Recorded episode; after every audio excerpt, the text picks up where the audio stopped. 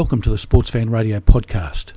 In this episode, the panel of the judge, Paul Dalligan, the gelding, and the professor talk with Associate Professor Michael Buckland, head of the Department of Neuropathology at the Royal Prince Alfred Hospital and the Australian Sports Brain Bank. We spoke with him earlier this year on our YouTube channel about the cumulative effect of hits to the head or body and a link to developing CTE. With the Professor's recent comments that WorkSafe Victoria's report finding no evidence the AFL failed to provide a safe workplace relied on reports that fundamentally misinterpreted the evidence around subconcussive hits and CTE, it seemed appropriate to release this podcast now. It's a very good afternoon to the Sports Fan Radio panel and a very special guest today, the head of neuropathology at the Royal Prince Alfred Hospital and founder and director of the Australian Sports Brain Bank, Professor Michael Buckland. Good afternoon, Professor. Uh, good afternoon, Mark. Thanks for joining us today. And look, let's dive straight in. We've got you on specifically to talk about concussion and what can happen long term for people who've had concussions or multiple concussions. When I started watching footy back in the 1960s, the media and the crowd all thought a concussion was when somebody was knocked out and carried off on a stretcher. I think we've come a long way since the 1960s and, and viewing what that is. But as far as medical medicine is concerned, what's actually a concussion? Uh, yeah, actually, that's a really good question. And uh, definitely our understanding has evolved a lot uh, since the 1960s. So, concussion is essentially a form of mild traumatic brain injury. So, you've actually injured your brain, um, and that can manifest in a variety of clinical signs and symptoms it often is um, people are either disorientated, they might have a brief loss of consciousness, sometimes they have um, uh, posturing where their arms or legs seem to go very stiff for a while, uh, or they might have a small seizure and they shake a bit. Uh, but you certainly don't need to lose consciousness uh, to be diagnosed with a concussion. Um, uh, it may well just be that you're not particularly orientated to place and time uh, momentarily, or you might stumble when you're getting up. There are a variety of uh, signs and symptoms, and to me, there seems to be always active debate. Was that guy concussed? Should have he been taken off? And I, I think that tells you that it's, it's actually quite a difficult diagnosis for a sideline doctor to make, particularly in the in the heat of a match. But fundamentally, I think we need to understand that it is a traumatic brain injury. You have injured your brain when you've had a concussion. How hard does a knock to the head need to be to affect the brain? Ah, that's another really good question. Uh, it, there's no simple answer. Uh, some very hard knocks to the head don't give you any signs or symptoms, and you just keep going. In fact, what we know so far from wearable accelerometers, uh, so a little either in a mouth guard or a patch behind your ear. There are some studies now of sports players using those. It seems that you can take very, very significant blows or, or forces applied to your brain uh, with no signs or symptoms, and one uh, one blow that may have maybe not quite as big as half a dozen others, that one suddenly gives you signs and symptoms and you get diagnosed with a concussion. It seems that it is um, the, the, most uh, uh, important forces are acceleration, deceleration forces and rotational forces. Uh, and rotational uh, injury seems to be what our brains are most susceptible to. And that leads to stretching and twisting of the nerve fibers in the brain. And it's likely that that, that, that is at least one component of that traumatic brain injury, is that you damage your long nerve fibers, which are communicating from one part of the brain to the other. So, would it be fair to say that you could get a knock to the head and show no symptoms or signs at all, but you still could have had an injury to the brain? That's correct. That's correct. But the brain doesn't feel any pain. There are no pain receptors in the brain. So it's not like when you do your knee or something or your hip. I mean, that hurts. Um, but you, you don't have that same feedback when you get a brain injury. And as far as we can tell so far, is that a lot of these um, big hits that don't give you any signs or symptoms, you can actually find very subtle uh, indicators of uh, brain injury. I remember um, one of the first comments I heard about this when it was started to be studied a bit more from NFL and particularly the the running backs where they have the helmet to helmet impact. There was a description of it being like a hundred mini car crashes, and I just forgive the pun, but I can't get that out of my mind. It just seems surely that consistency of impact can't be great. I'm from a rugby league background, but with, a helmet on helmet, the irony it's trying to protect you, but surely that can't be great. That hundred times in a match, knocking to knocking effect. Yes, that's a good point, Paul. Um, I, I, think the helmets were introduced to protect the players, but as, as it turns out, they've been used as weapons and allows you to use your head as a weapon. Those sorts of impacts definitely give you uh, injury. I, have been watching. I, I, have to admit, I'm from Sydney. I'm, a, I'm not an AFL person, but I've actually been watching a little bit of AFL, and uh, what's remarkable about that, say compared to rugby league or um, or NFL, is that it looks like often you can get taken out from any direction. It's not necessarily a, a, a head-on to head-on impact. You can be running, get taken out from the side without even knowing this guy was coming after you. And it may well be that, it, to me, it looks like there's going to be more of that rotational injury, say in AFL compared to rugby league or or NFL. That that's just my hypothesis. I don't have any data to, to back that up at this stage. What's interesting you raised that I had a very very brief um, Australian rules football uh, career because I'm six foot four. My friends thought I'd be useful, but when I was playing, that's exactly what I noticed. There were guys running at me from the side, and I didn't have the ball, and I was, I was thinking, "What are you doing?" Whereas at least in rugby, rugby league, you know, if you've got the ball, you're about to be hit and pretty hard. But these guys running at you without the ball, it was a real shock to me. Professor, just a, a quick question leading on from where Mark was before. So once a person has been in a sport, a collision sport, and they've suffered a concussion, and they may not have known about it or anything like that, and you hear that the likelihood of more concussions, will that become a smaller knock, an easier knock later on as they do? How, what is the percentage increase in the likelihood of further concussions after you receive the first one, the second one, the third one? It, is there an increase in the likelihood?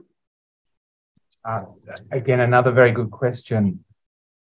I'm not an expert in, in that area, but from what I know, um, if you haven't fully recovered from your first concussion and you go back out, you're definitely much more likely to get a second concussion. And there does seem to be um, a whole group of people now uh, where the knocks that they take, as you've said, seem to get seem to be less force and result in a concussion. So there mm. does seem to be an increasing susceptibility. I don't know if that's true for everyone or just for some people, but certainly for some people, it seems even an, an innocuous knock can set things off again. You were quoted in a New Yorker article called The Forgotten History of Head Injuries in Sport. Um, and your, your quote was, We seem to have gone backwards in our understanding of head injuries in sports. What, what was behind that comment? So I, I, was fortunate fortunate enough to be given um, a copy of uh, NHMRC, which is you know Australia's preeminent medical research body. They held an inquiry into boxing in the 1990s. As part of that inquiry, the Royal College of Physicians of Australia wrote a submission saying that the, the knowledge that uh, some boxers, after having a lot of head knocks, undergo a delayed uh, degeneration in their mental faculties is so well described and so well accepted. It's found in every textbook that uh, no one disputes it. Uh, and that's certainly what I was taught when I went through medical school uh, that uh, there was this very unusual condition um, called, at this, that stage, it was referred to as dementia pugilistica uh, or punch drunk, and that this uh, occurred to boxers uh, after they'd retired uh, in a subset of them. Now, it seems that everyone accepted that until it was then described in all our favourite sports, such as American football, now AFL, rugby league, rugby union. And now, if you read uh, much of the sports doctors' statements, including the Australian Institute of Sport, I should say, uh, which I find disturbing, uh, they say actually we don't really know. We're not sure if it's a real disease. Uh, the evidence is very tenuous. So we've gone from a position of accepting uh, widely this um, this disease to uh, you know 30 40 years later we're now questioning whether it actually exists and uh, and is it related to head knocks at all. So in, in that way we seem to have gone backwards. I guess it seems to be that um, i mean obviously sporting organizations are very large corporations they're very large and very well funded uh, bodies. So there's always once you get money into the mix, then uh, it's, it's, remarkable how how sometimes the scientific discourse can be uh, can be derailed or, or polluted. So that's what I was referring to. It's rather disturbing that uh, we seem to have gone backwards. It, it does. It, I find it disturbing. I mean, I just for one, there was a very famous uh, movie called On the Waterfront, um, a black and white movie. Marlon Brando, Brando. Oscar for his portrayal of an ex boxer that was punch drunk. So it had even got into that sort of, you know, everyone understood back then that was just what happened to boxers. It's when it's now moved to other sports where there's a lot of head injuries or head impacts that all the arguments have started. All right. Well, perhaps you'd like to explain to the viewers what's the connection between concussion and CTE? Ah, yes, a very good question. As far as we know today, the relationship is not as clear as you think it was. In fact, it seems that CTE, which is uh, this uh, degenerative brain disease initially identified in boxers, with the data to date, it looks like it's not just the number of concussions you have. What best correlates with your chances of getting CTE is the number of years of contact sports that you have played. As a rough proxy, of exposure to repetitive. Some of those impacts will be concussions, but it's likely that the vast majority of them you never you just keep playing, uh, and it's those you know hundreds, if not thousands, of smaller impacts and your concussions that uh, drive your risk for developing CTE later in life. So you, you could have no concussions in your sporting career and yet develop CTE by pure fact of the multitude uh, or the multiplicity of head knocks. I presume they're all head knocks, not, not any other part of the body that you received during your sporting career. That that's correct. You know, and just like with smoking, you know, you can have a it's your cigarette. You can smoke a pack a day. You may never get pneumonia, or you may never, you know, get a bad cough. But it's the number of cigarettes you have every day over so many years that exposure to low level damage, that cumulative exposure, which uh, determines your risk of lung cancer or CTE. I'm fairly certain that's not got into the mainstream of sports administrators, uh, that it, it's uh, in the way that you've expressed it. And again, to use Mark's words, that's, that's disturbing. It is. It is disturbing. And I think you're right. Whenever we talk about CTE, often the, the administrators or the sporting doctors will say, well, we have the best concussion policies uh, around and, you know, we're very proactive about concussion. And in fact, they're obviously related issues, but it's not the same issue. Every sporting code needs to have not only great concussion guidelines, they need to have sitting alongside them a policy on CTE risk minimisation. And that policy needs to be basically driven by the need to reduce your cumulative exposure to repetitive head impacts and probably to increase the age of first exposure to these head impacts. That's the sort of the bare bones of a good CTE minimisation policy. Well, I'm fairly certain that the uh, the AFL policy, if there is one, is directed towards concussion. But there's a blind going on here. That there's there's a far more insidious problem going on, and that is the possibility of CTE amongst particularly players that play a lot of games. So I'd imagine by the time you play 200 games, depending on the role you play, uh, you might in fact be a, um, a long term candidate uh, because, as I understand, CTE can manifest years, if not decades, after your last blow. That's correct. That's correct. And we really need to speak more about that. And it, it's not dissimilar to uh, even sun exposure. Uh, you know, when I was a kid, you know, we all got sunburn and every weekend and slap each other on the back at school on Monday morning. And that just doesn't happen anymore because we, we understand that that cumulative exposure to lots of sun is not good for us. So we all now automatically adjust our exposure. We need to have that same that same sort of mindset when it comes to exposure to repeated impacts to the head. I was going to ask your thoughts on, on rugby league. I, I thought it was a positive development when the assessment of concussion was taken away from a doctor on field who obviously had a bias to their club, and it's now viewed by a, a doctor who often isn't even in the same state, but they're viewing the game footage and they identify um, possible signs of concussion.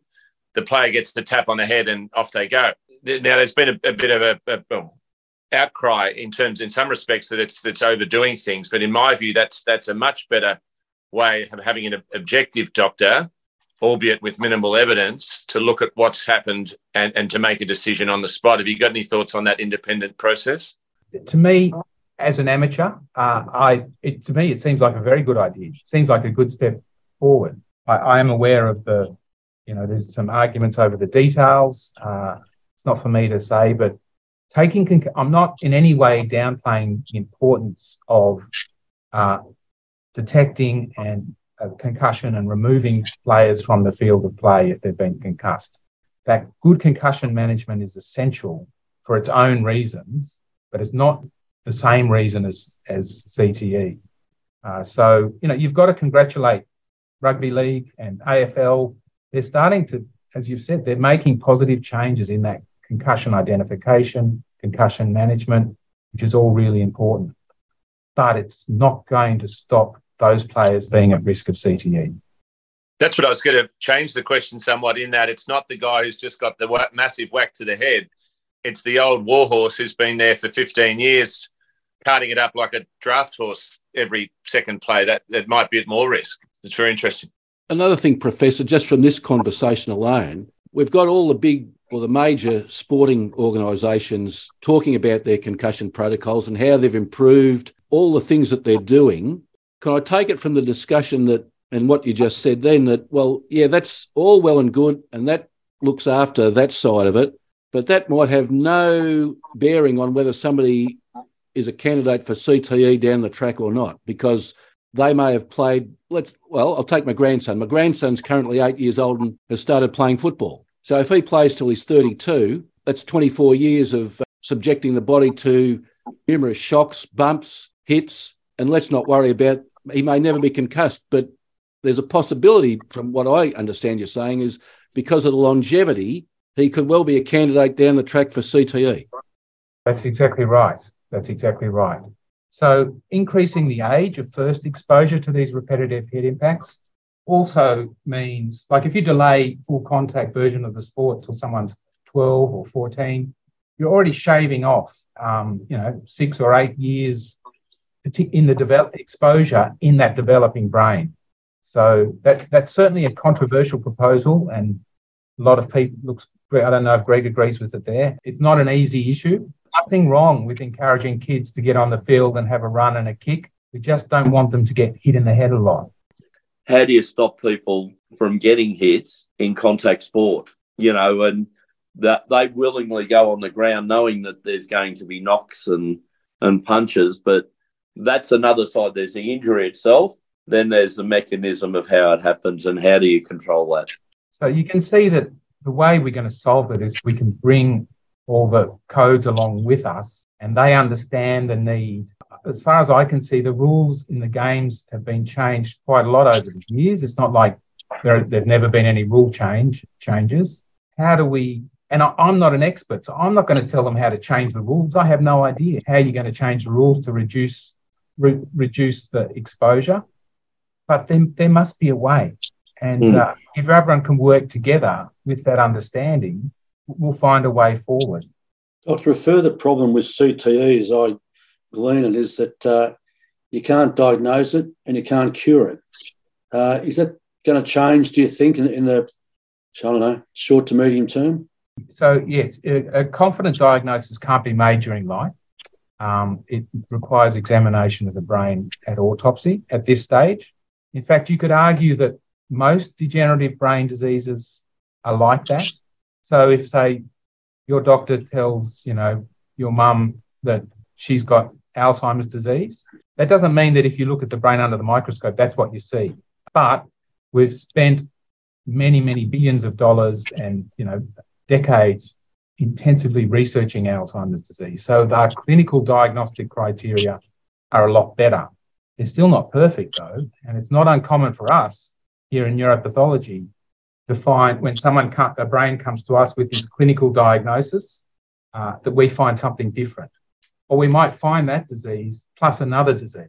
So it's just that CTE has only really been intensively studied for you know, about a decade. So we're a long way behind where we are with diagnosis of Alzheimer's disease in life. In terms of treatment, uh, there's no specific treatment. Uh, that's correct uh, just as there's pretty much no specific treatment for Alzheimer's disease, some very, you know, some symptomatic treatment for Parkinson's, but there's no, you know, all these degenerative brain diseases are, are you know, in my mind, the next frontier uh, because we're all living healthier and longer lives. So uh, we're more, more and more people are, are going to be exposed to degenerative brain diseases, including CTE. What. I think is, you know, with CTE, everyone still argues, well, when it comes to the sporting doctors about cause and effect, there's no good cause and effect. If we can move beyond that, um, what I think is a bit of a silly argument, suddenly we have a disease where we understand, oh, look, there's a, a mechanism that gives you the disease, this re- exposure to repetitive head impacts. Like that's almost a, a chink in the armor of all these dementia type diseases if we find one cause, it's like, well, what then? What are those impacts doing at the molecular cellular level?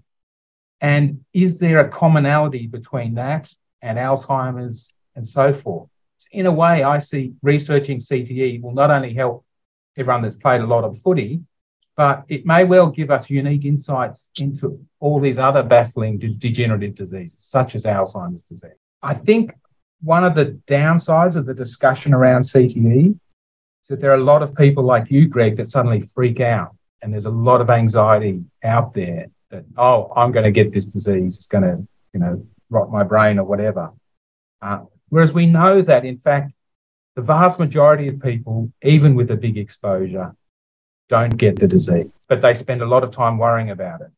So it's almost you've got to balance the message of this is important, but it's it's not a you know it's not a death sentence I was going to point out, I've, I've, noticed several times you've, you've said that you're an amateur uh, professor, that there's a, a, very large ego who runs rugby league at the moment. Uh, I'm just hopeful that if, if you're an amateur, he hasn't even taken to the training track, but um, Mr. V'landys often can comment as if he is an expert. I'm hopeful that they listen to people who we all think you're an expert, but who you think are, are an expert because it sounds such a complex area that it's, and we're playing with lives here, literally I'm hopeful that the the, the experts that, that you describe as experts will be listened to and not egos and not not not profitability put before um, what needs to be, I think, caution. Yes, yes. Look, I'm an expert in examining brains under the microscope and dissecting them. Uh, that's uh, my field of expertise. Uh, but assessing people in life is, is certainly not my area of expertise.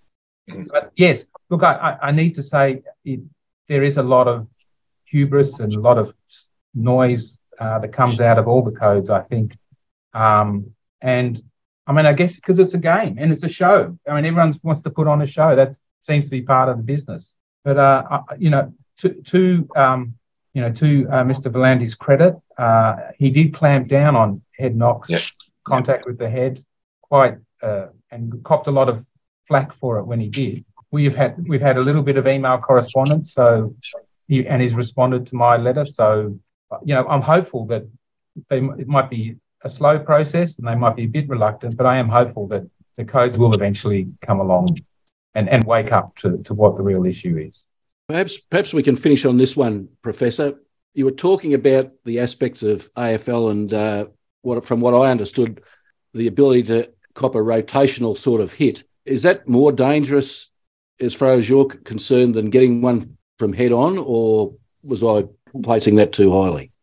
The rotational ones seem to be the worst ones, but whether or not I don't know if I I could I would make a direct comparison. I think if you know it's coming and you can brace, it's probably not as bad as if you're unaware and it comes from the side and you get a rotation.